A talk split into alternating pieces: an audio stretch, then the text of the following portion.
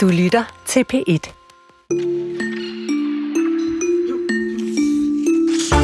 Vener, Ditzel, Utzon, Mandrup, Engels. Vi er en nation, der har født de vildeste arkitekter og designere. Og en af de største, hvis ikke den mest kendte i hvert fald, er AJ, Arne Jacobsen. Vi står her med en ny bog om ham, som kræver et ret solidt sofabord, Karen. Jeg ved ikke, om du har... Det æder med min store bog. Hold op, men også meget, meget flot. Vi får besøg af forfatteren for at høre, hvad vi mangler egentlig at vide om den her dygtige Jacobsen. Og så er der omkring 35.000 mennesker, der glæder sig til i morgen og på torsdag, fordi det er de to dage, hvor en af de største popstjerner her i verden øh, optræder øh, med de bedste sange fra 40 års øh, sangkarriere. Madonna er snart i byen, og vi ser nærmere på det her ikon sammen med en af de største fans her i landet, tror jeg nok, musikjournalisten øh, Nils Fets Pedersen, til sidst i den her time. Og endelig er der kommet undersøgelser, der bekræfter, hvad vi er mange, der har i hvert fald har håbet, og også lidt vidst i mange år. Computerspil er ikke kun for børn. Det breder sig og er nu så stor en industri med så massivt et publikum, også voksent herhjemme, at øh, dansk spiludvikling bør støttes endnu mere, end det gør i øjeblikket.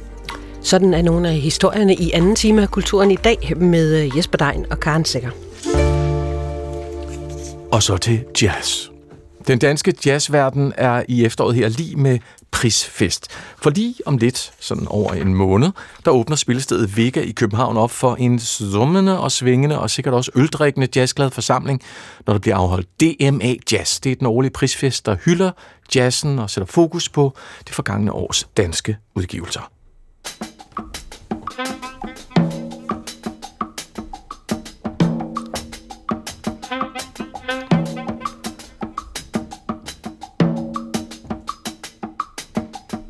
Vipper tonen, Karen. Kan du mærke det? Det gør den faktisk lidt. Nå, må ikke, der er mange af de danske jazzmusikere, der har udgivet noget her i den seneste tid, som har holdt øh, ekstra øje med både mail og telefon her til formiddag, fordi det var med middagstid, at øh, de nominerede til årets DMA Jazz blev offentliggjort. Og det er jo nogle kat- forskellige kategorier. Der er årets jazzkomponist, der er vokaludgivelse, årets nye jazznavn, single, tværæstetiske udgivelse, øh, årets jazzudgivelse og årets eksperimenterende udgivelse. Og i de her sidste to er bandet øh, Selvhenter nomineret for pladen Mesmerizer. Det er dem, vi hører i musikken her bag ved os.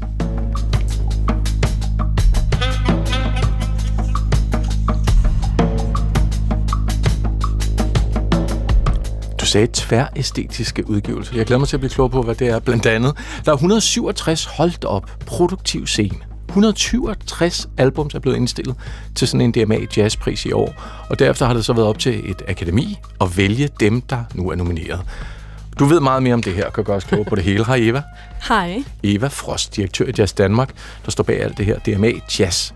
Og i diversitetens navn, der har akademimedlemmerne i år arbejdet ud for et særligt princip, der skal sørge for, at der ikke er for mange ens, det står i citationstegn, artister i hver kategori. I kalder det for et, øh, I kalder det homogenitetsprincip. Hvad ligger der mere konkret i det? Det, det forvirrer mig lidt. Ja, det kan jeg godt forstå. Og øh, det er jo sådan her i, øh, i jazzen, der, der er jo øh, faktisk øh, en skæv balance blandt andet på øh, kønsbalancen. Mm. Det er noget, Jazz Danmark har arbejdet med i mange år på alle mulige parametre. På børn og unge, jazzcamp for piger osv., som vi også har snakket om herinde mm. i P1 nogle gange. Øhm, I forhold til DMA Jazz, der vil vi selvfølgelig også gerne udbrede tanken om, at dansk jazz er mangfoldig. Der sker helt vildt meget, som du også selv sagde. Der er 167 udgivelser, og de, er i, de stikker i tusind retninger. Øhm, og de er både lavet af gamle og unge, og de er lavet af mænd og kvinder, og det vil vi gerne have også repræsenteres, når vi ser de nominerede. Derfor har vi øh, bedt Akademiet i år med at arbejde med det, vi kalder et homogenitetsprincip.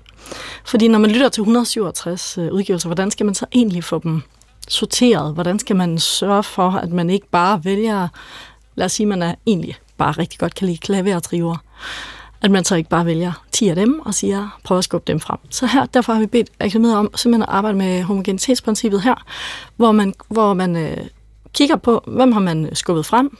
I starten skulle de vælge otte udgivelser ikke, i hver kategori. Er det otte ens ensartede udgivelser? Er det otte klavertriver, jeg har valgt? Eller er det otte øh, helt unge musikere? Eller er det otte øh, aarhusianske musikere, jeg kender i forvejen, jeg har valgt? Hvis det er det, så har vi bedt akademiet om at gå tilbage igen og finde 30 procent er noget andet. Mm. Fordi jeg tror godt, vi alle sammen kan være enige om, at hvis alt bare er det samme, så er det faktisk ikke særlig spændende. Jeg, jeg, jeg bliver for, meget forvirret over den måde, den, den, den titel, nemlig et homogenitetsprincip, fordi for mig er homogen, homogeniteten lige præcis ensartet. Ja. Hvorfor er det ikke en mangfoldighedsprojekt? Ja, Eller princip? det er, jo, det er jo i bund og grund også det, det er. Vi gør det i hvert fald for at få et mangfoldigt ja. Ja. billede, men det er faktisk for at rette på en måde vende det om, fordi vi taler meget om diversitet, og at vi skal have, øh, vi skal, vi skal ligesom sørge for, at det er, at alle er repræsenteret osv. Men her, der vender vi, vi vender det faktisk om og siger, jamen hvis du har valgt noget, der er ens, så, så kan det være, at du skal kigge på det på en ny måde. Mm. Så derfor kalder Så vi det det, sådan en pas på homogeniteten det kan man sige, ja. princip. Det er det faktisk. Men Eva, hvem er det, der sidder og kigger? Det, at, at, har du spørg, har, I, har du valgt, eller sidder I og kigger og vurderer, at du har valgt noget, der er for ens? Ja, så vi har, vi har for det første bedt akademiet selv om at gøre det. Ja. Men så har vi også kigget på, om de rent faktisk har gjort det. Ja, jeg skulle også sige, for man kan ikke selv se er det jo. Nej, det er det. Mm. det er det. Men det er selvfølgelig, det har været en rette snor og et opmærksomhedspunkt for dem selv. Og det bliver svært det her. Og det der med 70 procent, det har sikkert også været genstand for meget diskussion. Skal du lige være 70 procent, eller skal det være 60-40? Hvad? Ja, 70-30 procent øh, satsen, den er, det, er en, det er en procentsats, man bruger rigtig meget inden for diversitet. Man, ligesom, øh, man, man sørger for, at der kun er 70 procent af en, af en eller anden slags. Mm. Vi har det også for eksempel i vores bestyrelsesarbejde, at der kun må være 70 procent af en type kompetence, eller en, en aldersretning, øh, retning, eller en, ja, mm. et køn. Og det, og det er jo noget, næsten alle diskuterer i alle mulige brancher, genrer, arbejdspladser, organisationer, hvad ved jeg, det her ja. gætter jeg på, i hvert fald langt de fleste steder. I kulturen, ja. Øhm, ja, og, og, øh, og også derudover. Ja. Og man diskuterer jo også indimellem, om man simpelthen skal lave kvoter for at få noget, der rykker noget. Det er I, øh, jeg ved, du bliver faktisk lidt øh, pikeret, hvis jeg siger, at I har indført en kvote på 70 procent, Ja. eller 30 procent. Hvorfor må, må jeg ikke sige det? Altså det må du sådan set godt, og hvis du spørger mig helt privat, så tror jeg måske også, at kvoter vil være i hvert fald en hurtigere vej til Det er at det, det opnå er. mere ligestilling. Det er, det er det jo faktisk bevist i mange lande, at det er. Men øhm, vi arbejder ikke med, med kvoter hos os. Altså vi, har, vi, vi synes ikke, at den Men måde... det er jo en kvote. Mm, En det er, kvote på 30 procent, der skal være noget andet. Ja, det er det, men det, og det kan, vi, det kan vi sådan set også godt blive enige om, at det er en slags kvote. Men jeg synes alligevel, at det her det er en anden måde at se det på. Det er en, det, man, vi vender det ligesom om. Vi vender hele kvotetankegangen på hovedet og siger ikke, du skal sørge for, at der er en øh, kvinde og en af anden etnisk herkomst og en, der bor i Jylland. Vi vender det om og siger, at hvis du har valgt 70, altså hvis du har valgt meget af en slags, så skal du sørge for, at der er noget andet, der er underrepræsenteret i forhold til det, du har valgt. Mm. Det er en anden måde at se det på. Det er en anden måde at se det på. Er det sådan, det skal forstå Ja, det? så det er ligesom for at trække noget af det underrepræsenterede frem. Mm. Og så kommer sidstmanden op i med også til, I diskuterede det og så videre. Hvad med kvaliteten, Eva? Ja. Det er vel stadigvæk også det bærende. Jamen, det er jo fuldstændig det bærende. Det er faktisk lige præcis det, man kan fokusere på i den her, i den her, øh, i den her måde at arbejde på, synes jeg. Mm. Det er det, som akademiet altså allerførst skal tænke på, det er kvalitet. Og når de så har valgt det, de synes er allerbedst kvalitet, så skal de bare også have det perspektiv med, at der skal være, kval- der skal være mangfoldighed i det. Mm. Det er vores øh, formål. Det er Jazz Danmarks formål at trække hele den mangfoldige jazzscene frem. Mm. Skal vi have mere musik, Karen? Ja, tak. Et nummer mere den her gang, en af de nominerede i den eksperimenterende kategori, årets eksperimenterende udgivelse. Anne Efternøller, elsker navn, Anne Efternøller og lige børn med nummeret P for Poet. Meget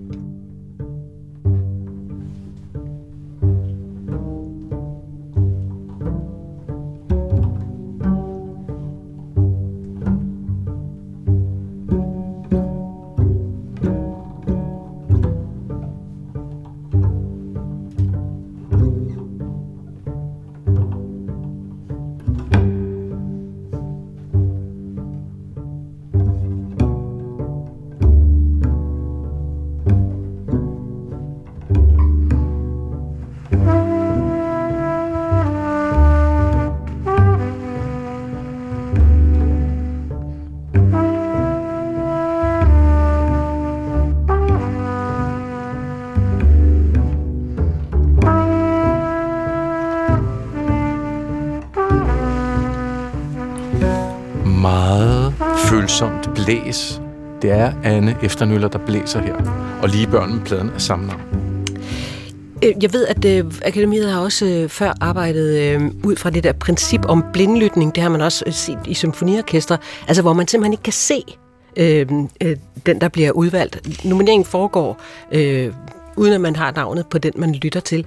Øhm, fordi så kunne man ikke sige, som du siger, hvis man har mange gode venner i Aarhus, eller hvad det nu kan være, eller jeg bryder mig ikke om mænd, eller kvinder, eller noget tredje. Hvorfor har I ikke holdt fast i det? At man hører noget, uden at ane, hvem det er? Ja, det har vi nemlig eksperimenteret med, som øh, vist nok nogle af de første i sådan en, øh, i sådan en hvad hedder det, awardshow-regi ja. at arbejde med blindlytning på den måde, som vi gjorde i de sidste par år. Og det har været sindssygt spændende, og vi har lært rigtig meget af det. Og øh, vi ser også øh, Jazz Danmark som et sted, hvor vi skal eksperimentere og prøve nogle nye ting af. Og vi har også øh, været ude og fortælle rigtig vidt og bredt om vores øh, blindlægningsmetode og alle de fordele og ulemper, der var ved den, øh, ved den type øh, metode. Nu har vi lyst til at prøve noget andet. Ja. Så det er faktisk ikke, det er ikke sikkert, at vi har lagt blindlytning helt på hylden. Det kan godt være, at vi genoptager det igen. Men i år havde vi lyst til at prøve noget andet, så derfor øh, har vi sammen med en, øh, en konsulent udviklet det her koncept.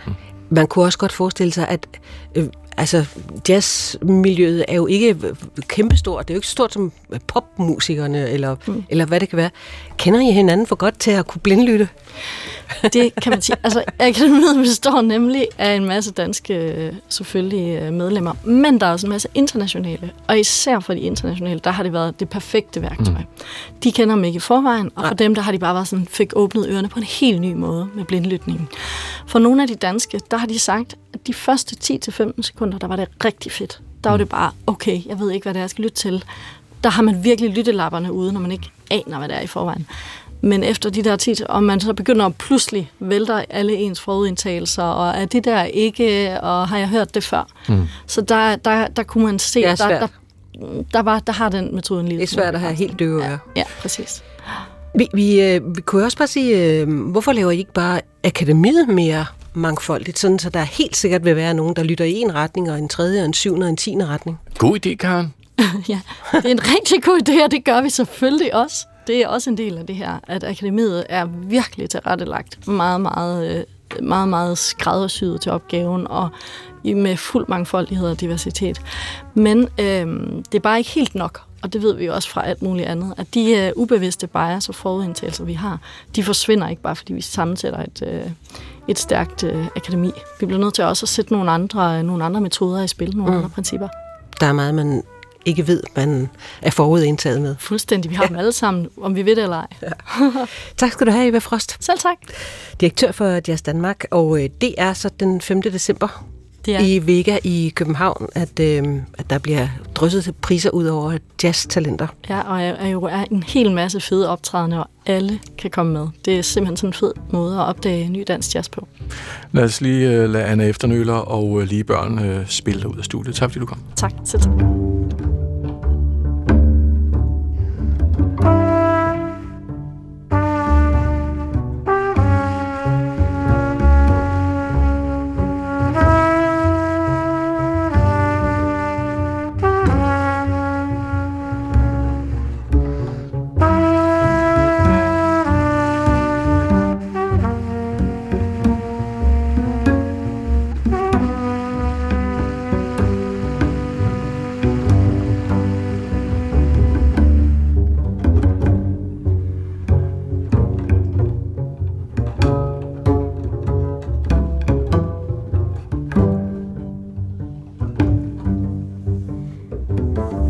Meget passende musik egentlig. Det kunne godt være soundtrack til det næste, vi skal tale om. Det kunne det faktisk godt. Øhm, vi skal tale om en af Danmarks største designstjerner. Det kan jeg sige uden at tøve. Vi stiller om til en tegnestue år 1969. Det er let at bilde os ind, at Danmarks navn er kendt over den ganske verden, særligt i forbindelse med kultur, kunst, håndværk, viden og retskaffenhed. Den lille nation med det smukke omdømme og dog nok se i øjnene, at det fortrinsvis er inden for landets grænser, vi opnår verdens berømmelse. Enkelte har dog formået at skabe sig internationalt format. En af dem er arkitekten Arne Jacobsen. Bevæbnet med sund fornuft, en højt udviklet kunstnerisk fornemmelse, stedighed og en blød blyant, har han arbejdet sig frem til en position blandt verdens førende arkitekter, samtidig med at han har sat sit præg på vores hverdag – Ja, sådan lød det altså i 1969, da DR lavede en reportage fra øh, Arne Jacobsens øh, tegnestue og på den måde var med til at uddødeliggøre ham, øh, ligesom det jo især gælder for øh, de mange bygninger, som er rundt omkring i, i verden. SAS-hotellet i København, Bella Vista-boligerne i, øh, i Nordsjælland, Aarhus Rådhus, ikke mindst, som mm. jeg har kigget på i rigtig mange år. Og i mikroskala, det øh, moderne sommerhus, øh, øh, som kan besøges på Traphold i Kolding. Jesper har været overset, og derfor han synes, vi lige skulle nævne det også. Jamen, det er vildt fedt. Kubeflex. ja. Nå. Med en ny bog, øh, som øh, simpelthen er, det er en coffee table book af dimensioner. Gigantisk, smuk øh, og tung, meget, meget tung. Der ønsker vores næste gæst at sætte spotlight på designeren Arne Jacobsen, og han står her i studiet. Hej Thomas. Hej. Efter, efternavnet Dixon, arkitekt, industriel designer og aktuel, altså med den her designeren Arne Jacobsen, som er titlen, som du har skrevet sammen med, det skal vi også lige huske at sige, Henrik Lund Larsen. Hvorfor, Thomas, skal vi have et samlet værk nu om Arne Jacobsen som designer? Hvad nyt øh, får vi der på sofabordet i den her nye bog? Altså det nye, vi har prøvet at grave frem i arkiverne og billederne, og ved at snakke med nogle af dem, der har arbejdet sammen med Arne Jacobsen gennem årene, øh, det er jo ligesom at prøve at sætte et spot på, at han også var designer, og han var i virkeligheden måske en af Danmarks første industrielle designer. øh, og det skal nok forklares på en eller anden mm. måde, men altså øh, typisk har man jo set ham som en arkitekt, som så også, fordi han ville fylde sine bygninger ud, også tegnede møbler og lamper og nogle dørhåndtag og nogle mm-hmm. øh, blandingsbatterier til badeværelset og sådan noget. Men, men øh, han har lavet rigtig mange øh, industrielle ting, øh, møbler og lamper, som sagt, øh, men også en næsten 150 tekstiler. Og, øh, og det synes vi egentlig også var interessant at prøve at sådan sige, komplementere det her billede af den her arkitekt, fordi han også kunne noget andet, og han kunne noget mere end mange af hans samtidige kolleger kunne. Mm. Og der er jo der er rigtig mange eksempler på det industrielle design, som, som i hvert fald for mig er ukendt. Altså rigtig mange har jo stole og borde og sådan noget, også i deres egne hjem. Men det der med tekstilerne, det, øh, det vidste jeg ikke, at det var sådan. Hvordan kan det være, at, at øh, hvis en andre har det som mig, at det er et lidt overset kapitel af historien om Arne Jacobsen? Ja, det ved jeg. Jeg ved heller ikke, hvorfor det er overset, men, men man kan sige, at det heller ikke altid var noget, som blev tegnet til nogle specifikke byggerier. Og, øh, og det var lidt mere øh, døgnflueagtigt, det design, der kom. Altså tekstiler er måske mere trendbaseret mm. end de kendte møbler og lamper og sådan noget. Og, øh, og derfor var det jo sådan noget, der kom og gik, og, og så røg de ud af produktion, og så blev de taget op igen, og så fik de nye farver og så videre.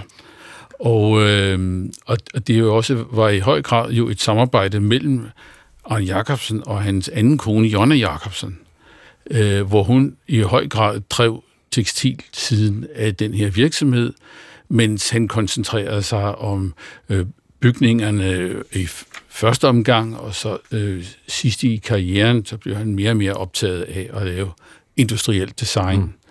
Altså de her møbler og lamper, vi kender. Mm. Hvordan foregår samarbejdet? Nu er altså Jonna, den anden kone, om de her tekstiler. Hvem var hun? Lad os lige få sat ord på det. Jamen, Jonna, var, Jonna var uddannet tekstiltrykker øh, hos hende, der var den, dansk tekstiltryks grand old lady, mm. Marie Gudmelet, som genindførte tekstiltryk, efter det øh, var gået i glemmebogen i mange år.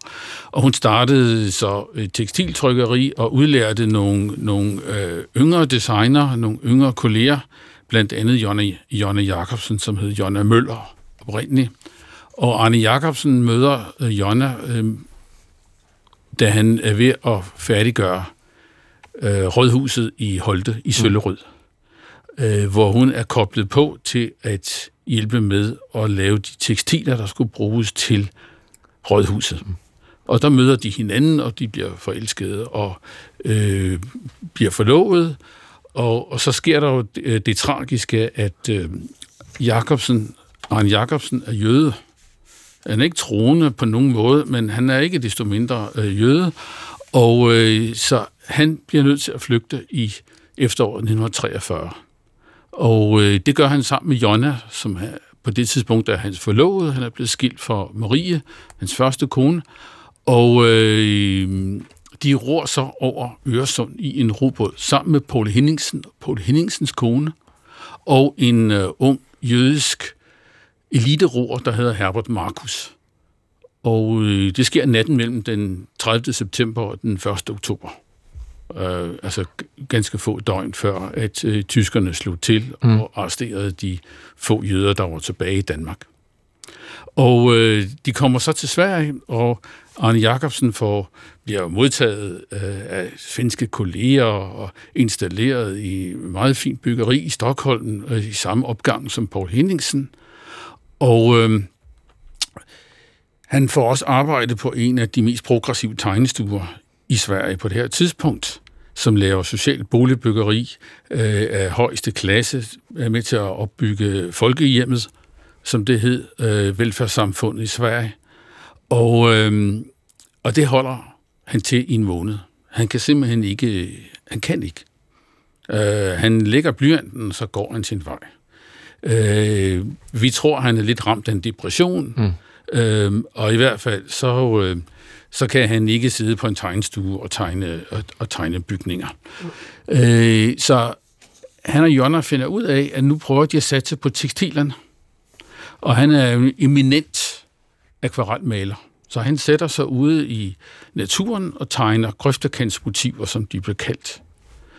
Øh, urter og blomster og blade og så videre. Og de her malerier, som jo er meget, meget smukke, øh, dem omsætter de så sammen til tekstiler. Mm. Hun kan metien med tekstiler, hun kender hele den tekniske arbejdsgang med, hvordan man separerer farverne fra hinanden, og hvordan man gør dem klar til at blive trygt, og hvordan man laver rapport, som det hedder. Altså man sørger for, at motiverne bider hinanden i halen, og de bliver trygt i lange baner, sådan så at det ser ud som om det hele flyder. Så, øh, så de laver simpelthen en tekstilvirksomhed, som så begynder at, at være det, de kan leve af. Fordi hvis ikke de havde noget at leve af, så røg de i flygtningelejr. Mm. Herbert Markus og den unge jødiske roer der, han melder sig til den danske brigade. Og Paul Henningsen, han begynder at skrive artikler til svenske magasiner, plus at han laver pliserede udgaver af sine pH-lamper og får sat i produktion i Sverige. Okay. altså, der kan jo være mange grunde til, at man ikke sådan forbinder Arne Jacobsens samarbejde øh, på tekstilområdet med, øh, med Jonna, fordi kvinder stod jo ikke lige så langt fremme i rampelyset dengang. Men, men hvor, hvor stor en betydning havde hun i, der, i deres samarbejde? Altså, Henrik og jeg vurderer, at hun havde langt større betydning, end man egentlig umiddelbart tror. Øh, men hun var, øh, hun havde ikke spurgt lyst til at træde frem i rampelyset. Det har faktisk også været lidt vanskeligt at finde gode billeder af hende til bogen. Fordi hun var sky, eller fordi hun man var ikke gjorde lidt sky, og man, man tror også, at det var lidt sådan en forretningsstrategi, at de, øh, det var Arne Jakobsen, der havde navnet. Så alle tekstilerne bliver ligesom, eller næsten alle tekstilerne bliver godskrevet til ham alene. Nogle ganske få af dem, hvor der også står Jonna Møller ude i kanten på de her tekstilbaner. Men, men det er ligesom ham, der er vinduet udad til, og hun styrer det der tekstilfirma for det her lille rækkehus, som de får i 1951 nede på Strandvejen. Thomas Dixon, lad os kigge på det industrielle design som I jo også fokuserer en, en del på i bogen. Øh, det kom jo blandt andet til udtryk i en køkkenserie i Rustfri Stål øh, fra Stelton, som alle, nu er jeg årgang 1968, holdt op, altså isbærne og øh, termokanner osv. Lad os høre et lille klip, vi er også tilbage der, ligesom i starten, 1969 året Arne fortæller om sin nye, meget smarte, det er den virkelig også, isband. Isbøtten her er et eksempel på ja, det nye sæt. Det er altså den, den lille øh, isband. Øh, den er isoleret, øh, sådan at øh, isen i den holder sig i 24 timer. Der, den trykket ud af to, to plader, så der, der er et hulrum, hvor i der er indført, indført isolationsmateriale. Den findes også i en større udgave? Ja, og den er så stor, så øh, vi hjemme hos os bruger den til subterrin vi spiser at suppe i, så han, han drikker spiritus, så den kommer, kommer mere i brug på den måde. Det er, det, er jo, en sjovt. vældig praktisk øh, tilgang til, øh, til dit eget design, det der med, at de spiser altså oftere suppe, end de drikker spiritus. Men det havde han også. Han havde et, en meget sådan uh, snusfornuftig tilgang til sit design. Mere end arkitekturen. Altså arkitekturen var sådan det lidt ophøjet og lidt sakrale, øh, den del af hans virke.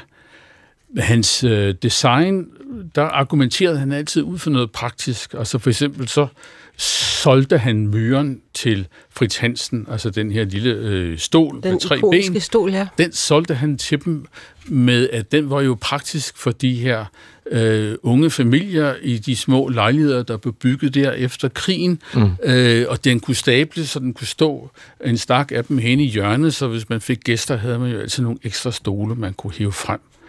Øh, på den måde så var det ikke sådan de kunstneriske værdier, han solgte det på, men sådan at Det skulle også kunne jamen, bruges. Den, den kunne sælges, og den, den var kunne bruges og sådan noget. Mm. ja.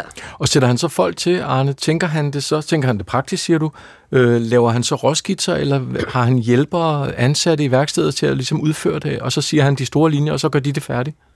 Øh, ja, altså på, på den, øh, i virkeligheden så handler det om, at han sætter de unge designere og arkitekter, som han har ansat, som i øvrigt bliver kaldt for tegnedrengen, mm. nede i kælderen i, øh, i rækkehuset der, de får lov til at starte projektet. Altså han trækker på deres kreativitet. Okay, så de får idéerne op. Og, og så, så, så, når de så går hjem om aftenen og holder fyraften, ja. så går han rundt mellem tegnebordene på tegnestuen med den bløde blyant, og så, så retter han i deres tegninger og skriver små bemærkninger ude i kanten på tegningerne, og han kan godt være ret grov. Han kan skrive, synes I, det her er pænt?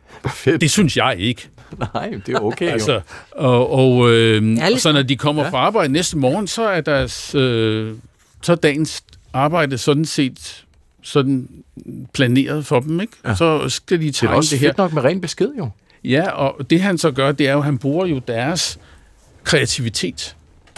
Altså, han trækker på deres kreativitet, men så mokker han stille og roligt øh, projektet i hans retning efterhånden, så det bliver et Arne Jacobsen-projekt til sidst. Ja. Og når øh, du har kastet dig ud i at bruge hundredvis af timer på at skrive den her øh, nye bog, så gætter jeg på, at det også har været vigtigt for dig at pege på Arne Jacobsen, lige præcis som industriel designer. For det er du selv. Ja. Jamen, det, det er, så, har selvfølgelig været vigtigt, og også fordi det har været Fordi lidt mange af overset. bøgerne om ham er skrevet af arkitekter. Ja, og ja, eller kunsthistorikere, Ja. ja. men, men altså, vi har jo vi har jo i Danmark sådan en, en forestilling om, at Arne Jacobsen er den her verdenskendte arkitekt. Men vi har sådan en, en opfattelse, eller Henrik og jeg har ligesom øh, synes, at, at det virker som om, at, at ude i verden er han mest kendt for ham, der laver de der møbler, som vi har set i musikvideoer. Ikke? Altså, man ser en eller anden rockstjerne i et æg, eller en svane, ja. eller en fotomodel i... Øh, siddende omvendt på en, en syverstol, ikke? og så øh, bliver de taget i frække billeder og sådan noget. Ikke? Og, og det er nok der, altså hvis man kigger internationale designmagasiner og arkitekturblade i dag, jamen altså, hvis man kommer, ser et hjem fra Australien eller fra USA eller sådan noget, jamen der er næsten altid nogle syverstole eller mm. nogle AJ-lamper eller, Svanen eller en svane eller det ikke over ja. hjørnet. Altså det er det, han er kendt for i udlandet. Vi synes bare, at han er fantastisk som arkitekt, men jeg tror, at mange tænker, at med SAS-hotellet, det er jo bare et højhus i virkeligheden. Ikke? Altså, det er ligesom ja. så mange andre. Der er mange facetter af ham. Tillykke med bogen, Tak. og tak for besøget. Selv tak. Thomas Dixon, øh, arkitekt og industriel øh, designer, øh, og øh, øh, din og øh, Henrik Lund Larsens bog, designeren Arne Jacobsen, er lige udkommet. Man skal have hjælp til at bære den hjem og lægge på bordet. Nu skal vi øh, til noget, jeg har glædet mig til. Ikke mindst for at spille det her musik, som er så smukt. En intro fra et meget kendt tv-serie, men også et fantastisk spil.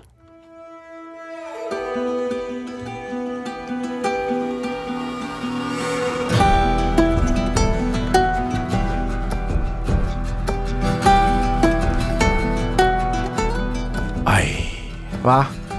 Karen Sikker, kan du høre, hvad det er? Ved du hvad, det kan du spørge mig om tusind gange, og så er der en ud af de tusind gange, jeg kan svare ja, og det er i dag. Var det godt? Fordi du ser så meget af sådan noget, men tv-serier og sådan noget. Jeg ser intet, mm-hmm. men det her har jeg set. The Last of Us. Jeg har set et par afsnit. Mm. Titelmelodien til, øh, til det mest populære computerspil, som jo så gik hen og blev en vanvittig vanvittig god, som du så også har set, Karen. The Last of Us. Og det er ikke øh, kun de unge, der sidder klinet til skærmen og spiller Last of Us, og hvad de nu ellers spiller med firkantede øjne og mus eller controller i hånden, hvis de spiller Playstation eller Xbox. For ifølge en ny rapport, lavet af producentforeningen, er det faktisk 4 ud af 5 danskere, prøv lige at holde fast, 4 ud af 5 danskere, jeg tror det var halvdelen i 2019, nu er det 4 ud af 5, der spiller spil på, altså spillekonsoller, mobil, computer osv. på ugenlig basis. Nå, og det har fået producentforeningens vicedirektør Charlotte Enevoldsen øh, til at opfordre politikerne til at rette øjnene i højere grad mod øh, udviklingen af danske spil. Fordi når der nu spilles så meget, så kan det lige så godt være øh, dansk. Velkommen, Charlotte Enevoldsen. Tak skal du have. Øh, ja, I har lavet den her rapport øh, over danskernes øh, spillevaner. Prøv at give nogle hovedpointer fra dem. Jamen altså, øh, en af hovedpointerne blev lige nævnt her, ikke? Ja. at det faktisk er 79 procent af, af de voksne danskere, der spiller. Her har vi jo spurgt i aldersgruppen 16 år til, til 79 år, så det er de voksne, så det er ikke børnene, der er med her og, og trækker gennemsnittet op. Øh, Det i sig selv er jo et, et virkelig, virkelig stort tal. Ikke? Det er 4 ud af 5, 5 danskere, så det siger jo noget om, hvor meget spil er begyndt at, at fylde øh, i danskernes øh, kulturforbrug. Øh, Udover det, så kan vi jo også se, at... Øh, det er blandt øh, den ældre del af, af den gruppe her, vi har spurgt, der er det jo faktisk øh, 60 procent af de 55-79-årige, der spiller. Og det tror jeg er noget af det, der, øh, der faktisk overrasker mange, øh, fordi der jo stadigvæk hænger sådan, øh, kan man sige, øh, lidt måske nogle fordomme øh, ved øh, digitale spil, at mange tror, det er, det er sådan noget for børn og unge. Mm. Det er ikke noget for, for, Eller for nogen som Jesper. voksne. Ja, lige præcis. Nå ja. men, øh, men det er faktisk øh, 60 procent øh, af de 55-årige op efter, øh, som spiller, øh, og hvad hedder det, øh, og, og de 40 procent af dem faktisk dagligt. Ja. Ikke? Ved- Så, så det siger jo noget om, at i dag er digitale spil for alle, og det er faktisk en, en ret vigtig øh, konklusion. Og jeg skal lige være med, når vi taler om at spille dagligt. Altså, jeg hører tit om noget Jesper-spiller, som er meget øh, kompliceret og, og visuelt og kræver nogle store maskiner og hvad ved jeg. Men det, det er jo også øh, en gammel kone som jeg, der sidder og, og løser en kryds og tværs på min mobil, mobiltelefon, eller lægger kabaler, eller Candy hvad folk nu gør. Crush, sådan noget der. Ja, ja, ja. Det tæller med også. Det, det tæller med. Det er alle typer af, af digitale spil, så Ja. uanset om det er actionspil, hvor man skal skyde nogen, eller det er et strategispil, hvor man skal igennem et, øh, et narrativ, en historie, hvor man skal løse nogle ting, eller om det er sådan et puzzlespil, hvor det er Candy Crush eller øh, Angry Birds, som var enormt populær, som mange også kender. ikke? Wordfeud. Wordfeud, ja, ja, lige præcis. Øhm, og faktisk så er det jo øh, de ældre kvinder, øh, der har en større tidsforbrug end, end mændene Nå, Karen. på, på det. Så, øh, så, så Ja. der, er, der, er, der er mange, der spiller. Det må jeg til. Ja, og, og det hænger jo også sammen med, at der er jo spil der i dag, som, som appellerer til alle målgrupper. Ja. Så alle kan jo finde noget, de har har lyst til øh, at, at spille. Øh, og noget af det, som undersøgelsen også viser, det er jo, at øh, mange spillere får slap af. Det er sådan en belønning, man giver til sig selv. Man får noget velvære ud af det. Det er rart. Det er noget, man hygger sig med. Øh, og udover det, så kan man også øh, lære noget af at spille. Man får noget ny viden, man får nye re- øh, refleksioner. Øh, og rigtig mange oplever også, øh, at man får skabt nogle øh, tættere sociale relationer til andre, man, man spiller sammen med. Hvad enten man er sammen med dem fysisk, når man spiller, eller man møder dem inde i spillet og, og spiller der. Så man får også rigtig mange andre ting ud af det. Og det er nok en af grundene til, at det appellerer til så mange målgrupper i dag. Og så selvfølgelig også, at vi har fået et stort udvalg af spil øh, af rigtig, rigtig høj kvalitet. Det er jo også med til at gøre det, gøre det mere populært og mere interessant at spille. Ja, altså de unge spiller multiplayer og sidder og snakker med hinanden, og min mor for eksempel sidder og spiller Wordfeud og snakker med sin gode veninde Kitty på chatten, samtidig med de spiller. Det, det er jo det, du snakker om, ikke? Ja, det sociale, vi de holder sammen, ikke? Ja, lige præcis, lige præcis. Der, Og når du så siger det, der er kommet så mange nye spil, så er jeres pointe, og nu er vi øh, tilbage til det, vi egentlig begyndte med, mm. at jeres, øh, I appellerer til, at der bliver udviklet flere spil, øh, og at de selvfølgelig skal være danske. Øh, hvor er jeres pointe her? Jamen det vi, vi synes jo, at nu hvor øh, spilmediet er blevet så udbredt, og det er så tydeligt nu, det bekræfter vores undersøgelse jo, at det er meget udbredt i den danske befolkning, så er det også vigtigt, at, at danskerne har mulighed for at spille flere danskudviklede spil. Så vi også i Danmark sætter vores præg på det, danskerne spiller, og på det indhold, de bliver disponeret overfor øh, på skærmen, når de spiller. Øh, fordi hvis ikke vi er øh, en del af det marked, og, og, og, øh, og bliver en større del af markedet, jamen så, så bliver det spilindhold, som som danskerne møder, det, det bliver jo øh, så noget, der er lavet i, i udlandet, så vil det jo typisk være noget amerikansk eller asiatisk. Øh, og det kan der også være mange øh, gode ting med, og The Last of Us er jo selvfølgelig også et fantastisk spil. Men vi synes også, det er vigtigt, at vi får nogle spil, som er udviklet i en dansk kontekst øh, og baseret på nogle danske traditioner og værdier. Og danske algoritmer? danske algoritmer også, og danske kan man sige, etiske måde, ansvarlige måde at gå til spiludvikling på. Øhm, og hvad hedder det? Øh, øh, Ja, så der skal være det her brede øh, udvalg, øh, mangfoldigt udvalg øh, i rigtig god kvalitet, så, så man har noget at, at vælge mellem. Og vi har jo en mangeårig tradition i Danmark for at værne om, om dansk kultur, for eksempel når vi har med film øh, og tv og musik osv. at gøre, der vil vi gerne have, at, at vi har det danske tilbud til, øh, til, til, øh, til borgerne i, i Danmark. Og det synes vi også, at på samme måde skal man også gøre det øh, med spil, når nu mm. det fylder øh, så meget og fylder mere og mere.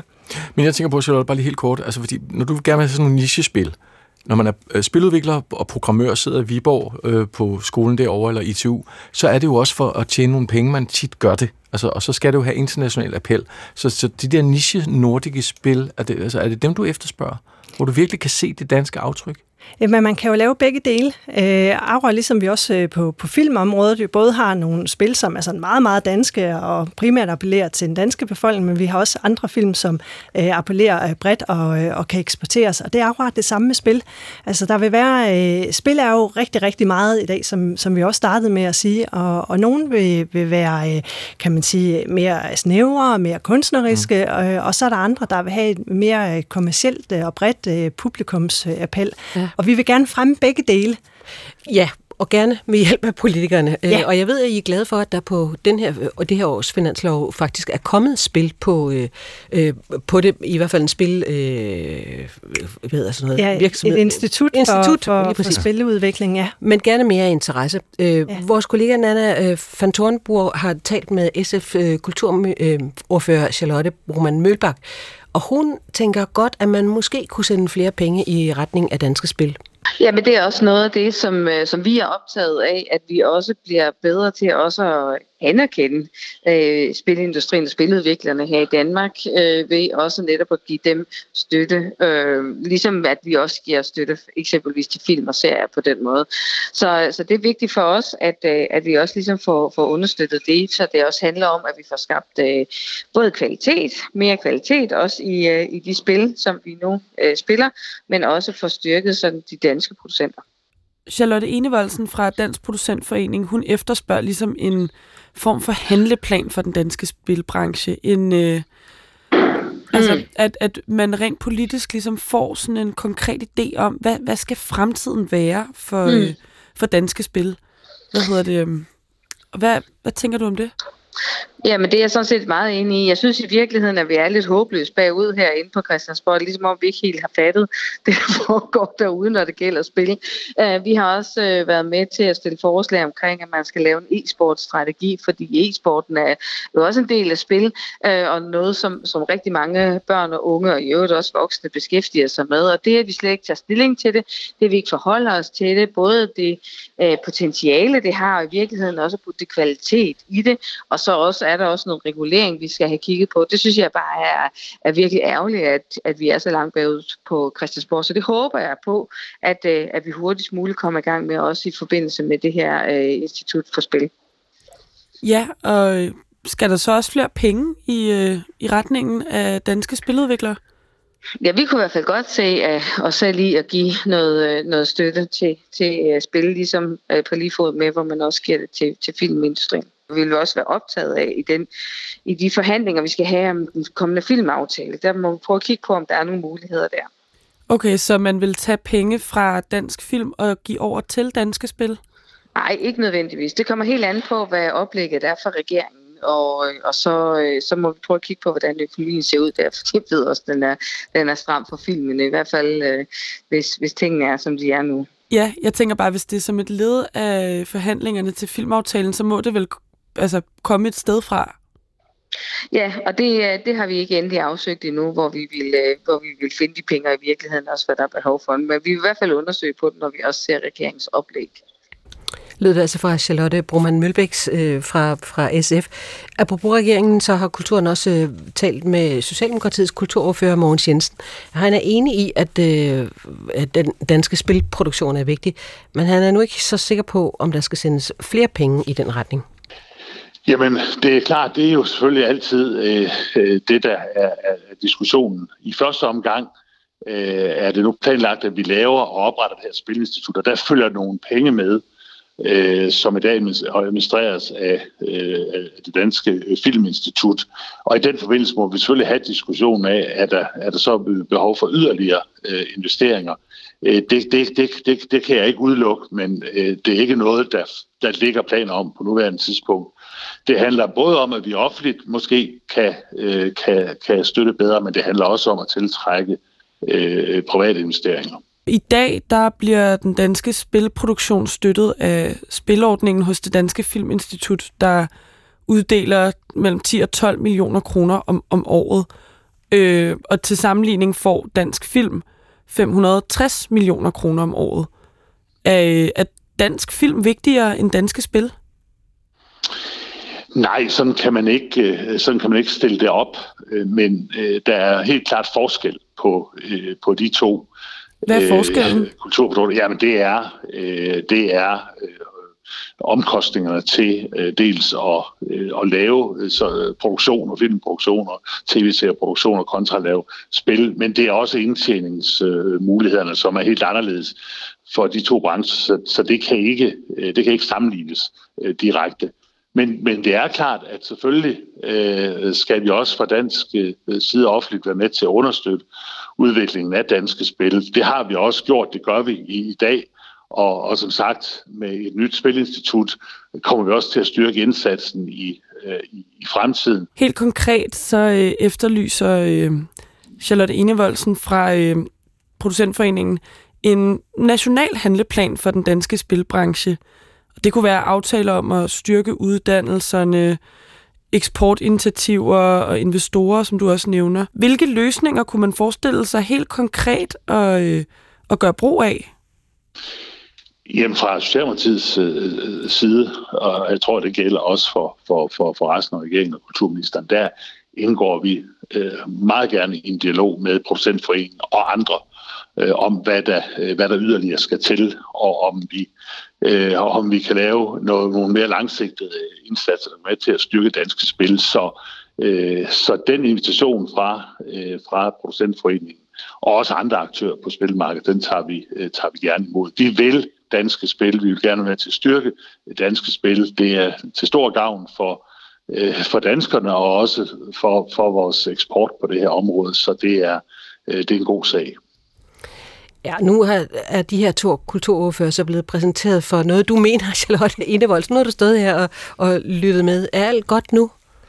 Jeg synes da i hvert fald, at jeg hører nogle rigtig gode, positive takter fra, fra ordføreren her, og det er jeg selvfølgelig rigtig, rigtig glad for. Jeg er jo også meget, meget glad for øh, det forslag, der er på finansloven omkring det her Institut for Spiludvikling, som regeringen har lagt op til. Det er jo kæmpe gennembrud for, for, øh, for spiludvikling og for, for spilbranchen, som har ønsket sig det her i mange år. Øh, så er det klart, så står jeg jo selvfølgelig tilbage med nogle, nogle flere ønsker, øh, men vi er i gang, øh, og det er rigtig vigtigt at få taget hul på det, og høre de her meget klare tilkendegivelser om, at øh, man fra politisk side rigtig gerne vil spille, og rigtig gerne vil tage dialogen om det. Det er jeg rigtig, rigtig glad for at høre. Og så må vi jo så tage den dialog videre. Det er også en gratis omgang. Jamen, vi tager dialogen videre. De, bliver, de vil blive holdt op på det, øh, og så må vi jo se, hvad det kan føre til øh, på, på sigt, for det er klart, at pengene skal jo også findes øh, et sted. Det er jeg jo også godt klar over. Men jeg er sikker på, at vi kan finde nogle gode løsninger sammen. Så det, at vi begynder at tale om det, og også på den måde begynder at modernisere dansk kulturpolitik, det synes jeg er et virkelig vigtigt skridt i den rigtige retning. Vi ser, hvad der sker. Tak for besøget. Ja, tak. Charlotte Enevoldsen, vicedirektør i Producentforeningen.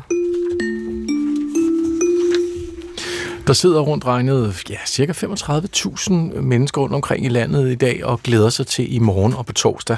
For der kommer en dame på 65 år til byen. En ingen hvem som helst. Det er 65-årige Madonna, der i morgen og torsdag rammer Royal Arena i København med, hvad hun har kaldt The Celebration Tour. 78 shows er det blevet til fordelt på 15 lande. Selvtilliden må være i top. Og selvtiden er der faktisk allerede fra begyndelsen af hendes karriere, da popsangeren Madonna optræder allerførste gang på amerikansk tv. Året er 1984, og hun har singlen med sig. Holiday hedder den. Ja, og hun øh, står der i øh, sort øh, t-shirt, har klippet ærmerne af, øh, sorte gamasjer, sådan så det ud dengang, nittebælte, øh, sådan nogle store øreringe og tuperet hår. Øh, og øh, verden spørger først, øh, øh, om hun er nervøs for nu at skulle springe ud som solist. Not really. I think I've always had a lot of confidence in myself. We are we are a couple of weeks into the new year. What do you hope will happen not only in 1984 but for the rest of your professional life? What are your dreams? What's left? Mm, to rule the world. There you go. Ladies and gentlemen, this is Madonna. Nej, Madonna er overhovedet ikke spor nervøs. Hun vil bare gerne overtage hele verden. Ah, det er, ja, det, Det er blæret. ja, det er det altså. Og her står vi så, Især når man ved, hvordan det gik. Ja, 400 millioner solgte album senere, der er hun blandt den øh, bedst sælgende kvindelige musiker nogensinde, og det kan godt være, at hun ikke har erobret kloden som sådan, men hun har i den grad haft magten over sit eget image og sin egen fortælling, øh, som den udspiller sig på albums i videoer dokumentarfilm og utallige af interviews og fotoserier i klodens allerstørste magasiner. Det er der, vi skal hen nu. Ja, lige præcis, fordi der, vi har fået besøg af en mand, der har samlet rigtig mange af dem. Velkommen, Niels. Tak skal I have. Niels Fes Petersen, som øh, har gemt, jeg i øvrigt skal jeg sige kulturjournalist og, og radiovært, øh, og har gemt rigtig mange. Du står med nogen, øh, hvor man godt kan se, at nogle af dem har mange år på banen. Øh, fordi vi tænkte, at vi kunne tage tre nedslag, mm. se på de her magasinforsider, for at se på, hvordan den der øh, tur har været for Madonna fra den helt unge, meget selvsikre til den 65-årige, som nu rammer København i, øh, i morgen. Undskyld. Hvorfor er det sjovt at kigge på Madonna på de her forsider, synes du? Altså, Madonna er jo naturligvis mest af alt sin musik. Men hun er rigtig meget også alt det, der er rundt omkring hende. Altså, det er image, det er hendes frisyrer, det er hendes påklædning. Øh, også derfor har hun jo en stor kunstner inden for musikvideo, hvor det ligesom det hele det smelter sammen. Og når hun præsenterer sig selv på forskellige forsider, så er det jo ligesom et, et, sådan et bud på, hvor er hun lige på det tidspunkt. Og det er samtidig også et bud på, hvis man kigger det lidt fra mediernes side, hvordan betragter medierne Madonna? Ja. For det er jo ligesom den anden del af historien. På den ene side iscenesætter hun sig selv, på den anden side er der jo så nogen, der reagerer på den iscenesættelse eller kommenterer på den. Mm. Så derfor er det enormt skægt. Altså, jeg har bladet tilbage fra 1985 og så frem til ja, mm. næsten i dag. Ikke? Ja. Og Niels, tre blade. Vi skal lige nå nogle forsider her, inden vi rammer en radio i som 10 minutter. Så lad os starte med nummer et. Hvad, Yes. Hvor skal vi begynde? Rolling Stone? Rolling Stone øh, 1987. Mm. Det er på et tidspunkt, hvor Madonna er blevet stjerne. Hun har på det tidspunkt lige udgivet, hun har udgivet tre album, og hun er blevet det, som hun sagde i interviewet før. Hun styrer verden. Ja. Øh, og det, der er interessant ved den, her øh, skifter hun image. Øh, man lærer hende til at starte med at kende som hende her med krucifixer og masser af sådan nogle små armbånd og corsager og den slags ting, som øh, mange efterligner rundt omkring i verden. Nu klipper hun håret af, hun bliver korthåret, hun har et andet udtryk. Men det, der er interessant, synes jeg, når man ser det her, både fordi det er en enormt flot øh, forside, der står blandt andet Madonna on being a star. Hun taler simpelthen om, hvordan det er at være stjerne. Så har man samtidig også magasinets iscenesættelse.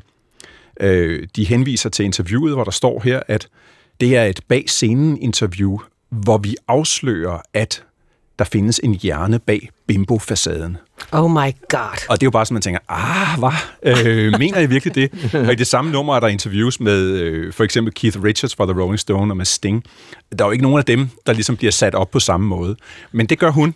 Øh, og dermed kan man også på den her måde se, at hun er også er i gang med en kamp, som handler om at få lov til at være sig selv og få lov til at være en stærk kvinde i musikbranchen. Det er sjovt nok, fordi øh, det, er, det er fra 87, Ja. men, men billedet på forsiden, hvis vi, hvis vi skulle give lytterne et, en sådan forestilling om det, det er sådan lidt Marilyn Monroe. Ja, det ligner noget fra 1960'erne, ikke? Altså, øh, helt hvidt hår, øh, meget røde læber. Øh, Kraftige øjenbryn og Ja. ja. en vild hård mascara. stærk øh, lys fra oven, vil jeg tro. Ikke? Altså, Ja. Det er sådan en Hollywood-billede fra 50'erne. også, Ikke? Altså, ja. Ja, Øh, Så indeni er hun knap så ærbar måske. Men det, de er på tur med hende i Japan på det her tidspunkt, hvor, hvor de også taler med fans, der fortæller, at hun nu er en, de ser op til. Både fordi, at de synes, hun er pæn og har nogle gode sange, men samtidig også, fordi hun gør nogle ting, som de måske ikke selv har fået lov til. Mm.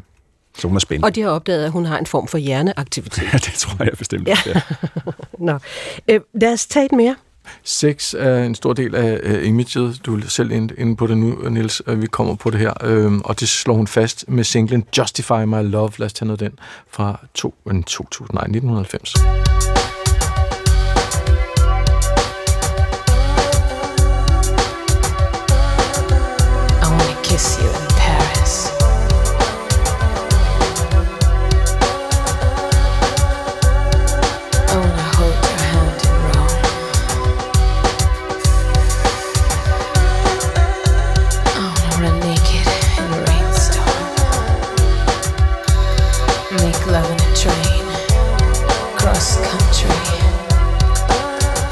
Det her nummer er fra øh, 1990. Øh, din næste øh, forside, du har taget med, er, er, fra, er to år senere. Øhm, og, og der er den er fra Vanity Fair, og øh, den store overskrift for forsiden er Hot Madonna. Og så ligger hun og ser måske 20 år yngre ud, end det billede, vi kiggede på før. Mm. Øh, sådan en lille pigeagtig med rothaler, øh, bare bryster i, en, i sådan øh, en svømmering. Lyserød badering, ja. Lyserød badering, jamen fordi det, det, der sker på det her tidspunkt i 1992, det er, at øh, Madonna på den ene side er verdens største popstjerne. Det er hun. Øh, op i løbet af 90'erne eller 80'erne overhaler hun øh, de fleste andre, der er på markedet på det tidspunkt. Og så begynder hun ligesom at blomstre, øh, på, øh, når det handler om sex, og det handler om krop. Der sker en udvikling i for eksempel musikvideoen til Justify My Love, som spiller meget på øh, seksuel kontakt mellem køn og på tværs af køn og så videre. Og så udgiver hun så i 92 en bog, øh, som hedder Sex, som er en billedbog, hvor hun har sex, eller lader som om hun har sex, og andre mennesker har sex. Det er en, øh, en bog med nøgenbilleder, stort set. Mm. Det er samtidig også en kunstbog. Den er meget fin, og den var øh, enormt dyrt, at den udkom. Øh, En kunstbog trykt i 750.000 eksemplarer. Meget usædvanligt for en kunstbog. Men det handler rigtig meget om sex, og Vanity Fair har så den her, det her interview med hende, hvor hun taler om, hvor, hvor vigtigt hun synes, det er, at man er sig selv, at man gør, som man der passer en. Så på den måde spiller hun så også ud imod det, vi kunne kalde det konservative Amerika, mm. hvor det ikke er almindeligt, at man viser sig på den her måde. Hverken på forsiden eller for eksempel inde i Vanity Fair, hvor man også ser hende med bare bryster. Øh, Det ligner jo nærmest Playboy umiddelbart, når man det kunne godt ligne og billeder fra? Playboy, der er sådan Præcis. nogle billeder, hvor hun sidder i sådan en øh, gynge. Det er meget, det er meget uskyldigt på- det Meget hele. uskyldigt på den ja. ene side, men samtidig så er det altså også øh, noget, der spiller op til det andet. Og magasinet omtaler hende som panseksuel. Øh, det er 1992, det er et ord, som er blevet brugt meget, især inden for de sidste 10-15 år, øh, Mm. når man har skulle beskrive folk, som er til det hele, Mm. øh, og ikke har nogen begrænsninger. Så på den måde er hun også med til at skubbe nogle grænser, og med til at vise, at der er en verden, der er større end den, man måske lige kender. Ja. Men Og så kan vi jo lave sådan et, et hurtigt hop, sådan rent musikalsk, fordi der kommer også en periode her, hvor det måske blegner en smule. Hun laver, hun har gang i alverdens ting, og måske kommer der en eller anden øh, form for træthed, som hun så selvfølgelig laver et comeback med senere. Lad, øh, lad os, øh, altså for eksempel Ray of Light, øh, øh, og så lad os tage den sidste øh, forside, for der har, vi, øh, øh, der har vi taget fat i magasinet Q. Ja. Øhm, og der ser man hende være sådan langt mere naturlig, ikke særlig stylet, øh, langt, øh, sådan lidt småkrøllet hår, øh, kigger lige ind i fæset på læseren. Hvad, hvad for et billede ser du her? Og samtidig står der nedenunder, det her er betroelser fra verdens mest berømte kvinde. Mm. Øh, så, så på den ene side er hun måske ikke så stylet, samtidig er hun sindssygt stylet. Ikke? Øh, men det, hun viser her, er måske mere øh, det, man kunne... Jeg tror ikke, vi kommer til at se den, den sande, den, af, den afslappede, den naturlige Madonna på noget tidspunkt. Men hun har valgt ligesom at skrue ned for karaktererne. Det, man kan se tidligere i karrieren, det er, at hun måske er gået ind i nogle roller. Her vælger hun, også fordi musikken på Ray of Light var mere sådan lidt svævende, den var sådan lidt, der var sådan lidt elementer af noget arabisk og noget mellemøstlig klange, og samtidig også en masse klubmusik. Så der går hun ind og viser måske mere bare sådan en øh, spirituel side af sig selv. Hun er også blevet mor på det her tidspunkt. Og samtidig så er hun så mega connected, ikke? Så hun er connected til modeskabere som, som Ford hos Gucci, hos Dolce Gabbana osv., som også sørger for, at den her afslappethed, den er ikke sådan helt tilfældig. Nej. Øh, så alt, når det handler om Madonna, er gennemtænkt og rimelig godt tjekket. Ja. Jeg, jeg tænker, nu, nu har du peget på øh, tre forskellige, og du har en helt stak på mm. næsten 30 cm, eller 20 cm i hvert fald, af, af magasiner, vi kunne have valgt. Hvad, hvad handler det her om med, at hun hele tiden, fordi jeg gætter på, at vi kunne have taget hver eneste, og så ville vi have set en ny Madonna. Hvad er det, hun gør med det her hele konstante skiften udseende image? Hun er en af de første, der forstår, at det er væsentligt at holde folks opmærksomhed. Og det gør man især ved at overraske dem. Altså, mange musikere ser ud, som de nu gør. Altså, i sidste uge kom der en plade med Rolling Stones. De ser ud som Rolling Stones. De er så bare 100 år i dag, ikke? Men de ligner stadig Rolling Stones. Madonna ved du aldrig rigtig helt præcis, hvordan hun ser ud. Og det var en del af ligesom tiltrækningskraften. Og samtidig kunne hun med sine images også lave sådan nogle forskellige looks og nogle udseender, som dem, der var fans af hende, også nemt kunne efterligne. Altså, hvis du Eller så- lade sig provokere. eller lade sig provokere af, og det giver også omtale og så videre. Så hun er på den ene side meget bevidst om både at have en fanskare, som man kan være ligesom hende, og samtidig også, at en gang imellem ved lige at træde folk over tæerne, så giver det altså også lidt ekstra opmærksomhed. Mm. Så hun er sådan en kameleon, som samtidig også hele tiden har afspejlet ting, der var i tiden. Og nogle gange været lidt foran tiden, og det var, når hun var allerbedst i hvert fald, at hun lige måske var et skridt foran mainstream, og samtidig så også kunne både synge til dansegulvet og lidt til underlivet. Ikke? Ja. Og i den her kombination af image og musik, der er Madonna altså virkelig stærk. Mm. Ja, nu må jeg stille dig et virkelig svært spørgsmål, fordi det har vi ikke forberedt på- Men hvis nu du skulle forestille dig en forside, som er tegner Madonna, som hun er nu, når hun rammer øh, Køb- København i, i morgen, hvordan skulle hun se ud? Jamen hun ser jo, altså i dag er det jo sådan, at hvor hun tidligere kommunikerede meget igennem medierne og igennem de her forsider og musikvideoer, så kommunikerer hun jo i dag, ligesom de fleste andre, via sociale medier. Og hvis du ser hende på Instagram for eksempel, så vil du få enten en blanding af Madonna på scenen, der ligner en stor, stærk popmusiker, eller også vil du få et billede af hende sammen med hendes børn. Øh, Og jeg ved ikke helt præcis, hvilket øh, billede vi skal vælge, fordi øh, de er lige meget hende. så øh, den private Madonna og den offentlige Madonna er måske i virkeligheden smeltet helt sammen, så lidt af hvert, måske mm. halv-halv. Tak fordi du kom forbi. Skal vi skynde os at høre lidt? Det skal vi nemlig. Jeg skal lige sige, at det er Niels Fes Petersen, du har hørt, og hvis man har lyst til at se, og der er en meget, meget fin artikel derinde. Du skal bare gå på Google, skriv Niels Fes, F-E-Z, og så Madonna, så kommer Niels' fine Madonna på forsiden del 1 og 2 op, og så kan man læse den derinde. Og se så, forsiderne. Lige præcis. Vi tager lige uh, 2009-hittet Celebration, øhm, der jo altså også lægger navn til den aktuelle turné. Der er i morgen 17.000 mennesker, der går til Royal Arena for at se Madonna. Det gør de også torsdag. Skal vi danse, Karen? Kom. Kan vi godt. Og tak for i dag. I think you wanna come over.